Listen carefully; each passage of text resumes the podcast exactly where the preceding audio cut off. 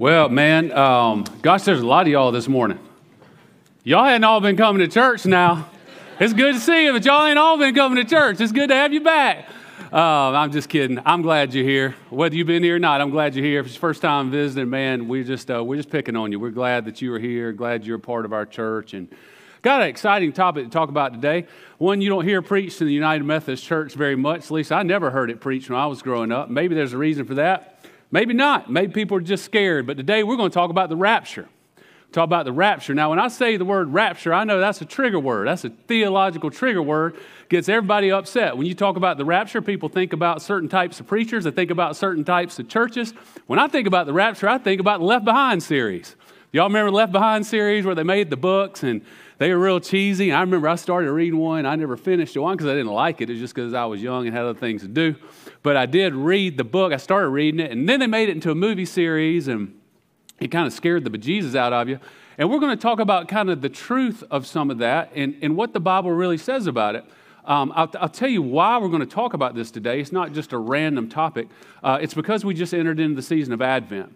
And when you enter into the season of Advent and we light these candles, Advent means arrival.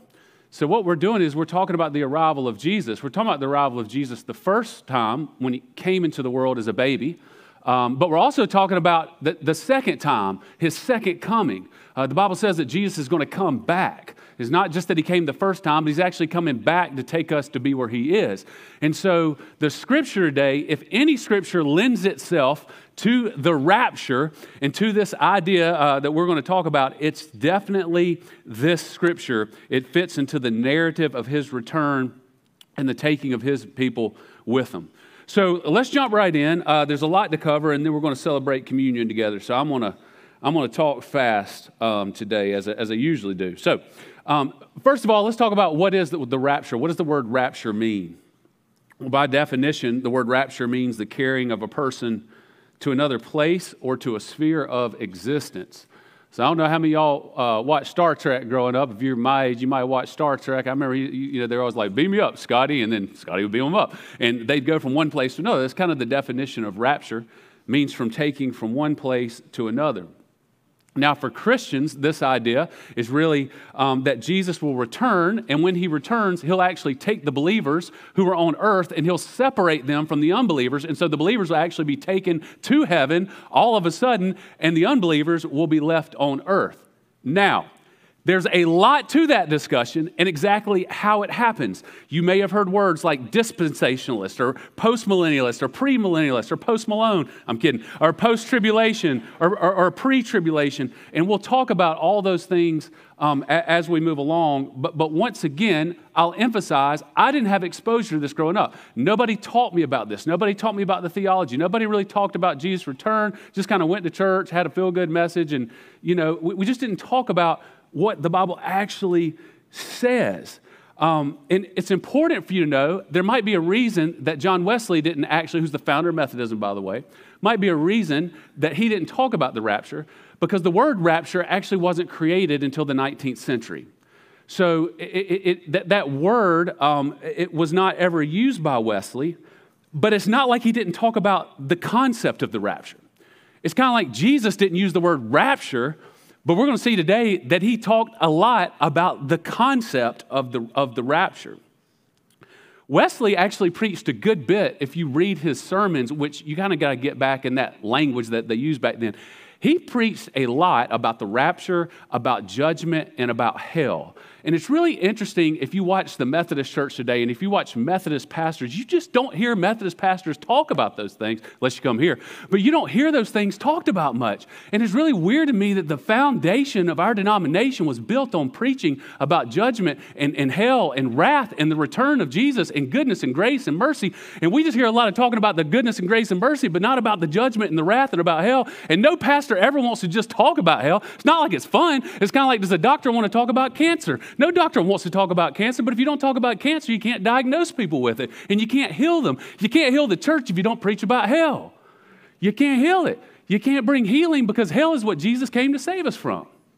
So it's really important that we talk about what the Bible actually says. I didn't know I was going to get that worked up at the beginning of the sermon. I usually wait until the end to do that. But. So, his words today give us an indication um, that he is returning, and when he does, some strange things will happen. So, I'm just going to break down the scripture. I, am not reading it all at the top. The scriptures from Matthew 24, 36 through 44. It's Matthew 24, 36 through 44 is where I'm going to, um, is, is, what I'm working with today. So, let's start with this. We're going to break it, break it down. The first, uh, number one, Jesus will return. So the Bible's crystal clear that Jesus is coming back. There are multiple places in the New Testament that tell us that Jesus is coming back. It would be a very sad day if we found out that Jesus was not coming back. That he came, he kind of did what he needed to do, and he's like, Peace, y'all have fun. I'm going back to my father. Good luck. You'll die. I did what I need to do. And everybody'd be like, Well, what's the point? So the Bible's very clear that he's coming back. I'm going to read you some scriptures that tell us that. John 14, 1 through 3. One of my favorites says, Do not let your hearts be troubled. You believe in God, believe also in me. And he says, My Father's house has many rooms. If that were not so, would I have told you that I'm going there to prepare a place for you? And if I go and prepare a place for you, listen to this, I will come back and take you to be with me so that you also may be where I am. So Jesus says, I'm leaving, I'm going somewhere, I'm going to come get you, and I'm going to take you to be where I am. Matthew 16, verse 27 says, For the Son of Man is going to come in his Father's glory with his angels. Listen, he's come with his angels, and then he will reward each person according to what they have done. Okay? Listen to this 1 Corinthians 15, 51 through 52 says, Listen, I tell you a mystery. We will not all sleep, but we will all be changed in a flash, in the twinkling of an eye, at the last trumpet. For the trumpet will sound, the dead will be raised imperishable, and we will be changed. Love that scripture. The trumpet will sound, and the dead will be raised imperishable, and we'll all be changed. We know that we will receive resurrected bodies. Now listen to this Hebrews 9 28. It says, So Christ was sacrificed once to take away the sins of many, and he will appear a what? A second time, right? He came once, he's coming again. This is what Advent's about. Not to bear sin, he already did that on the cross. But to bring salvation to those who are waiting for him. It's really hard if you read your Bible to make an argument that Jesus is not coming back. He's very clear that he is coming back to put an end to it all, that there is hope. Now, today's scripture is about the signs of the end of age. Jesus is talking to his disciples and he's talking about the signs of the end of the age. What is all this going to look like? How are we going to know what's going to happen?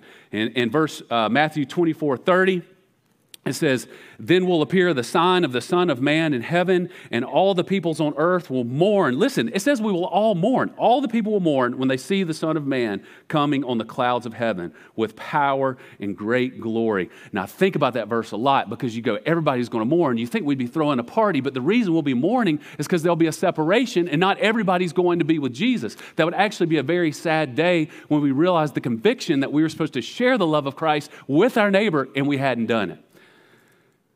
So it's very clear one, there's going to be some sort of apocalyptic event that's going to take place, and this all comes to an end, and then Jesus is going to return. So listen to this. Number two, here's the thing you got to realize from the scripture days that nobody knows when. So nobody knows when. Matthew 24, 36 says, But about the day or hour, no one knows. Not even the angels in heaven, listen, nor the Son, but only the Father. Nobody knows when Jesus is going to return, but a lot of people seem to think they know. Um, one guy in particular, on uh, May the uh, 21st, 2011, and the reason I know this because this is the day we got married, and I was actually sitting there going, "Gosh, what day did we get married?" I was struggling. Sorry, it's like May, May 20. Uh, you think I'd practice that one? Um, but the day we were going to get married, uh, there was a guy who made a prediction that he was that Jesus was coming back. And, um, and, and I, I, remember his name was Harold Camping, and, uh, and he was touring the country and he was spreading the word that, that, that Jesus was going to come back. And I was like, Dear Lord, this is not the day. Um, and Gene's like, please come back, please come back. But um, I'm joking, but, uh, but, but like, I was like, okay, we're going to get married and Jesus is going to come back, right? Um, there was another guy named Edgar Whisenant that said Jesus was coming back in 1988 In fact, he wrote a book called 88 Reasons Why Jesus is Coming Back in 1998 or 1988.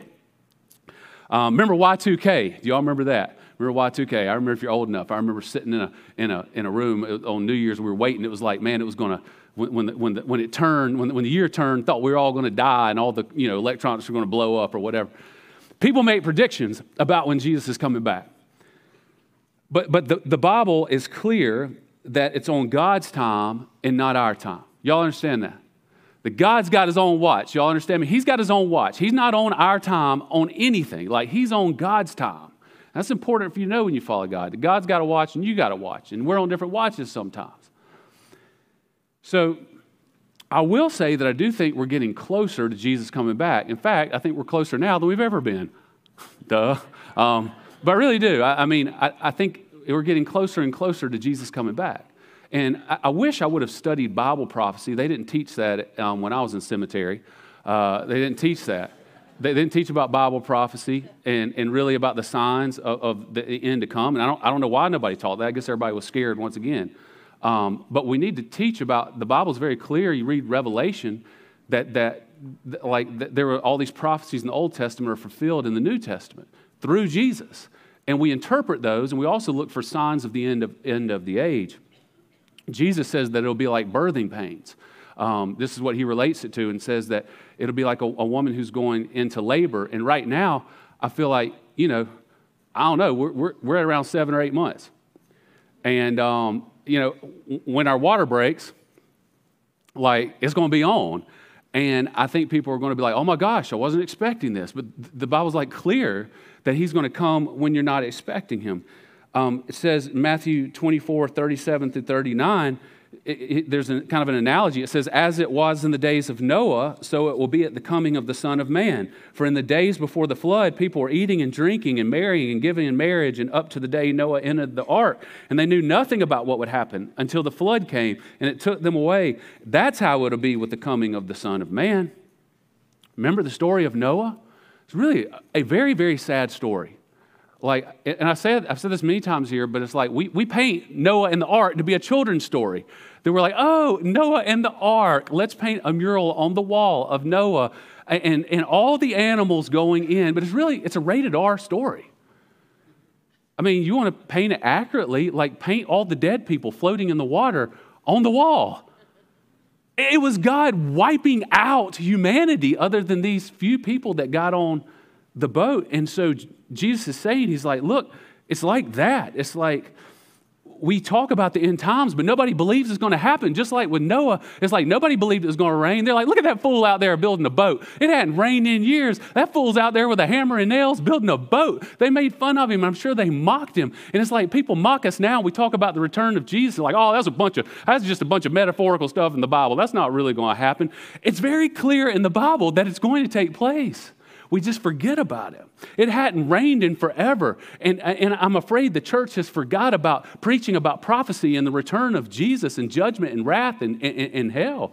Revelation 20 is a very important chapter for you to study if you want to study it sometime about how all this is going to work out. Revelation 20 says there'll be a thousand year period um, on, earth where Satan will be bound. If you read it, it's just, I think it's fascinating. And during that time, there'll be an opportunity for the church to flourish and, and for people to commit their lives to Jesus. But at the end of the thousand year reign, if you read Revelation 20, it says that Satan will be released and then he'll be finally cast into hell and there will be a judgment. And some people believe in what they call premillennialism, which believe, means that Jesus will come back before all that happens. And some people believe in postmillennialism, that, that Jesus will come back after that happens. And some people believe in amillennialism, which they're just like, eh, I don't know. Um, I, I, don't know. Here's what I know Jesus is coming back and, and, and he's going to make every wrong right. That's what I know. That he is coming back and he's going to make every wrong right. That is what I'm sure about. And I hear people talk about pre tribulation and post tribulation. Y'all ever heard these terms? Y'all, heard, y'all heard of Post Malone, but you hadn't heard of post tribulation pre This is sad. Like, if you study theology and listen to these things, there's also, like, if you go back and look at um, Daniel 9, it's really interesting that there's like, uh, there's a seven year period that where uh, people believe that there's going to be a time in which um, will, will actually be, be raptured or taken to heaven before it happens. The pre trib do, and the post trib believe that we'll, we'll, we'll, be here after it happens. But, but anyway, the, the point of all this is that, listen, the Bible's clear. Whatever you believe about that, that Jesus is coming back and he's going to make every wrong right and that he is going to kick some tail and bound Satan up in hell. That's what the Bible is clear about. It's very, very clear about it. So listen to this. Number three, there will be a separation. Okay? Now listen to this. Here's where we get our rapture language. There will be a separation.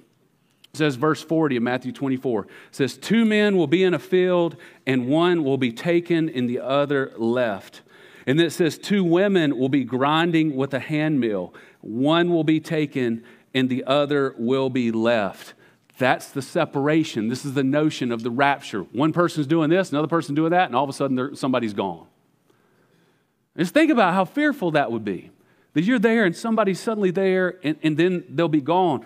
It's not just Matthew that tells the story, Luke tells it like this.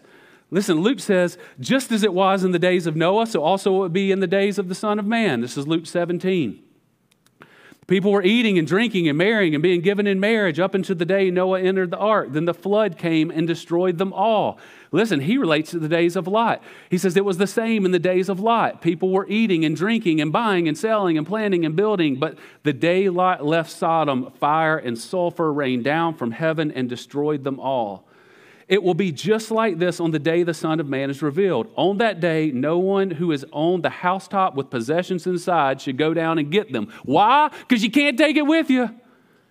You can't take it with you. Nobody's ever seen a hearse that had a U-Haul attached to the back carrying their stuff, right? Nobody's ever seen that. You can't take any of your stuff with you. Listen, it says, likewise, no one in the field should go back for anything because you can't take it with you. Remember Lot's wife? Whoever tries to keep their life will lose it, and whoever loses their life will preserve it. I tell you, on that night, listen to this, folks, two people will be in one bed. One will be taken and the other left. Two women will be grinding grain together. One will be taken and the other left. That is crazy. Two people will be in the same bed. You imagine you wake up, your wife's going like, where's she at? Uh oh. I mean, you know, that, that, this, is what, this is what the scripture says. You read Matthew 24, it talks about the separation of sheep and goats. We've talked about this the past few weeks. There'll be a separation. He says that he'll put the, uh, the, sheep on his, on his right and the goats on his left. And in other words, he, there's going to be a separation of good and evil. Now, listen to this. Hang with me. Matthew 24, 42 through 43 says, Keep watch. Keep what? Oh, man. Come on, y'all. Keep what? Keep watch, right? That's the title of the sermon. You got to keep watch because you do not know on what day your Lord will come. But understand this if the owner of the house had known at what time the thief was coming, he would have kept watch and would have not have let his house be broken into. I love that because it's like, man, if you knew when the thief was coming, you'd be ready, wouldn't you? If y'all knew a thief was coming on whatever date you want to pick, you'd be sitting there, a lot of y'all, because we're in the South, be sitting there with your shotgun in the corner waiting on him. Some of you call the police. You do whatever you need to do, but you'd be waiting. You'd have as many people as there could to handle your business. Now, the Bible says it's going to come like a thief in the night. We got to be ready for Jesus coming back. We've got to be ready for it the enemy, I do believe this. I, see, I, I, just really believe that the time that we're in, it's like the enemy's just sitting out in the woods, keeping watch on our homes. And he's just sitting there and he's just watching. He knows everything that you're doing. He's watching people get showers. He's, he, he's peeping Tom. I mean, he's, you know, he's there and he's watching. He's seeing what you're doing. And we're not paying him any attention. We're going around like he doesn't exist. And he's in the woods. He's going to kick in the door and he's going to rob us. We're going to be like, what happened? I didn't even know he was out there. Well, Jesus told us that he was. Jesus said to be ready and to be prepared. Oh man, number four, listen to this. This is it. Be ready. I'm going to emphasize as we drive at home. Be ready. One thing is for certain we got to be ready for his return. Matthew 24 44. So you also must be ready. You must be ready because the Son of Man will come in an hour when you do not expect him. The Son of Man will come at an hour when you do not expect him. Says to be ready. Says to be ready. You got to be ready. You got to be ready because he's coming when you least expect him. He's not coming when we think he is. He's not coming like, you know, when you're expecting everybody to come to your house and y'all have all set a date and everything's all prepared and ready and you got all your junk in the closet and you got the beds made. And, you know, I walk into some of y'all's houses and I'm like, there ain't no way they keep it this clean all the time. There ain't no way. Y'all knew I was coming, right? I bet you I'm going to show up one day. I'm going to start popping in like the old preachers used to do and just pop in. How y'all doing? I'm going to come on in um, and just see what it looks like, right? Man, don't come to our house unexpected, man. I'm just telling you, if you do, you're going to see a mess. Because, you know, if you're not ready, you're not ready. But, but we got to be ready. We got to prepare. Uh, you know, Jesus says, Man, I'm, I'm, I'm coming, I'm coming, I'm coming, I'm coming, I'm coming back, right? So we got to prepare our hearts. Well, how do we do that? How does the Bible say that we prepare our hearts? Well, we know this we're all going to stand before Jesus one way or the other. Um, the one thing I know for sure is that everybody in here is going to die. Everybody's going to die everybody is going to die. It's so weird. Sometimes we're downtown. We were at the parade last night. It was horrible. Um, there were just so many people out there. It was just so crowded. And I was looking around, I was thinking, all these people are going to die. Um, I know that's, that's, morbid, but I was thinking about it. I was like, you know, everybody's, you know, playing trumpets and everybody's dancing around. I'm like, they're all going to die. Everybody's going to die. Person beside me is going to die on my left and my right. We're all going to die. It's the, it's the truth. And, you know, we're living like we're not. We're thinking we're just going to keep on going. But you know, you got a heart in your chest that's beating, and you got lungs inside you that are breathing. It's really amazing to think that God made that heartbeat to keep you alive. You know, the only difference between you and death is the fact that God is making that heartbeat. And the moment that heart stops, you're gone. You got to realize that you are a ticking time bomb, and God is the only one keeping you alive. He really is. It's a miracle when you study the body. Not that I really have that much, but I'm just saying it's really a miracle when you think about that heart is pumping, and that's the one thing that's keeping you alive. You know, we are a walking miracle in ourselves. And I don't know how people don't believe in who God is because I could never stand here and say God is not real when I look at the mirror, how good looking I am. No, I'm just kidding. No, when I look in the mirror and realize that, that I'm a human being who has been on earth for 40 something years and there's something inside of me that's pumping my blood to keep me alive. I mean, that's really amazing to think about that. And so, one of two things going to happen. One, you're going to die, and then you're going to stand before Jesus. Or two, Jesus is going to come back before you die. I'm praying for the second, that he'll come back before I die and I don't have to deal with death. Life is a gift, and you have a purpose. And if you don't know that and realize that you have a purpose, man, the Bible says that your purpose is to love other people. If you're not spending your time loving other people and loving God, you're missing out because that's what we're called to do. That's why we're here, is to lift other people's spirits and encourage them and speak truth and love into them and remind them of the good news of Jesus and remind them that God is the reason that they're alive.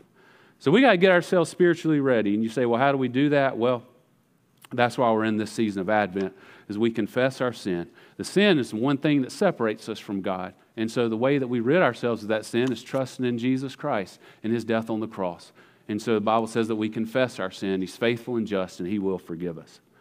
So the last thing I'll tell you before we receive communion is I walked out on the porch the other night, take the dog out to go pee. Why didn't he say that? Take the dog out. And uh, I took the dog out to go to the bathroom. That's what I did. I really did. And so I took her out there, and, and I'm, i stand out in the yard, and, and I'm looking, and I'm waiting on her. I'm like, hurry up. It was cold. And, and I just stood there, and I looked up, and it was a clear night. And, and, and I looked up at the stars, and I went, God, man, I forget uh, how big it is. You know? Like I'm looking at the four walls in our, in our home and all, you know, all the stuff I'm dealing with and cell phone and all the email and blah, blah, blah.